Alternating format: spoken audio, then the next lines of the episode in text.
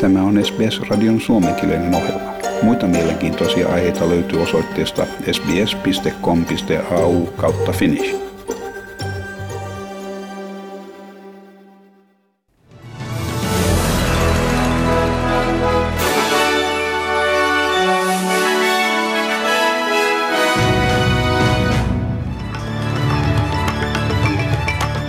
Yhdysvalloissa Vermontin senaattori Bernie Sanders sanoo voittaneensa New Hampshiren osavaltion esivaalit.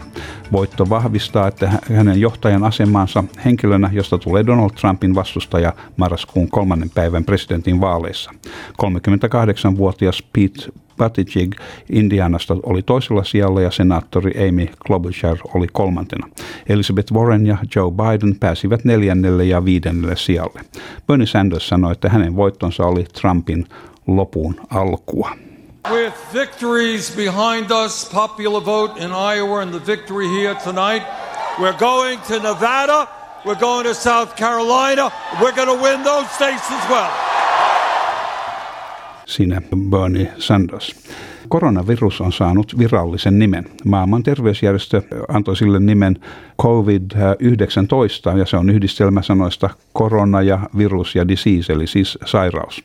WHO on myös julistanut, että virus edustaa terrorismia vakavampaa uhkaa maailmalle. WHOn pääjohtaja Tedros Ghebreyesus sanoi, että kuolemantapausten määrä Kiinassa kasvaa edelleen. There were 42,708 confirmed cases reported in China.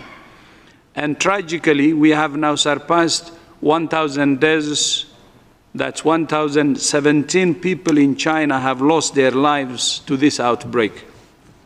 Outside China, there are 393 cases in 24 countries, with one death in the Philippines.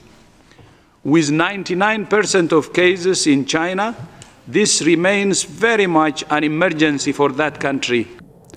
Maailman terveysjärjestö arvioi, että joudumme odottamaan puolitoista vuotta ennen kuin koronavirukselta suojaava rokote on saatavilla. Japanissa Diamond Princess risteilyalukselle karanteeniin jääneille australialaisille matkustajille järjestetään mielenterveystukea tarjoava puhelinpalvelu. Aluksen matkustajan joukossa on todettu 39 uutta koronavirustartuntaa, heistä neljä on australialaisia. Myös yksi karanteeniviranomainen on saanut tartunnan. Alus on tällä hetkellä Jokohaaman satamassa.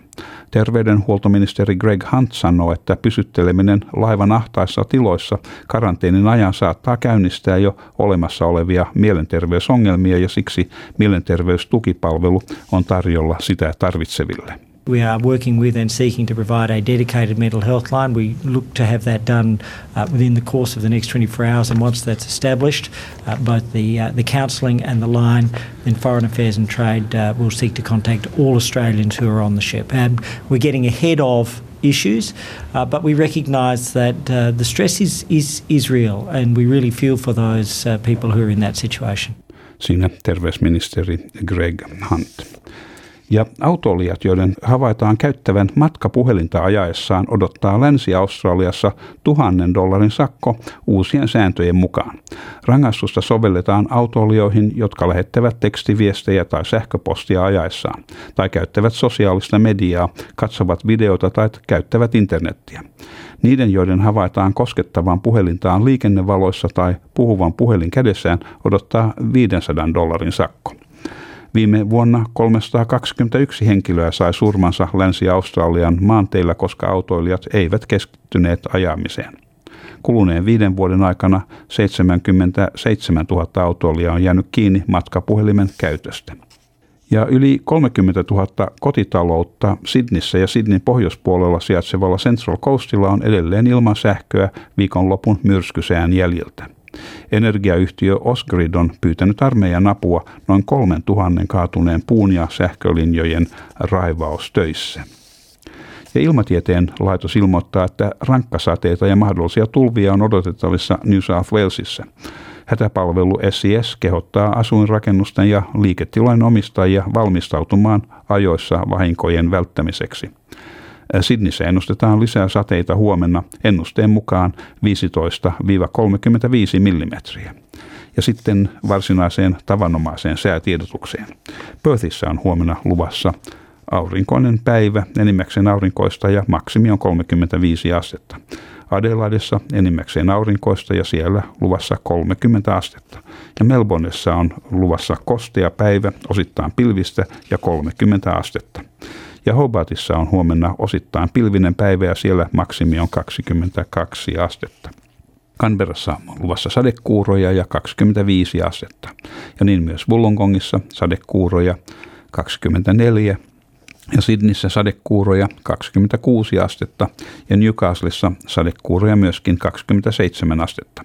Ja Brisbaneissa on myös luvassa sadekuuroja 28 astetta. Sen näköjään koko tämä itärannikko on vähän tämmöistä sateista tällä kertaa.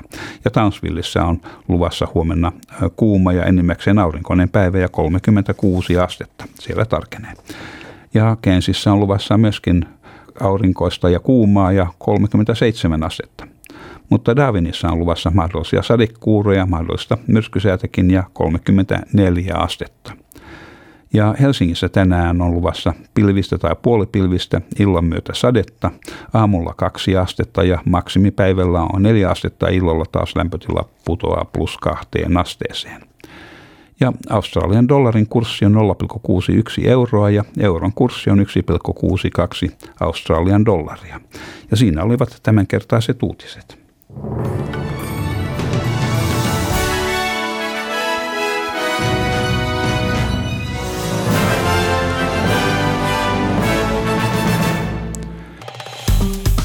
Tykkää, jaa ja ota kantaa. Seuraa SBSn suomenkielistä ohjelmaa Facebookissa.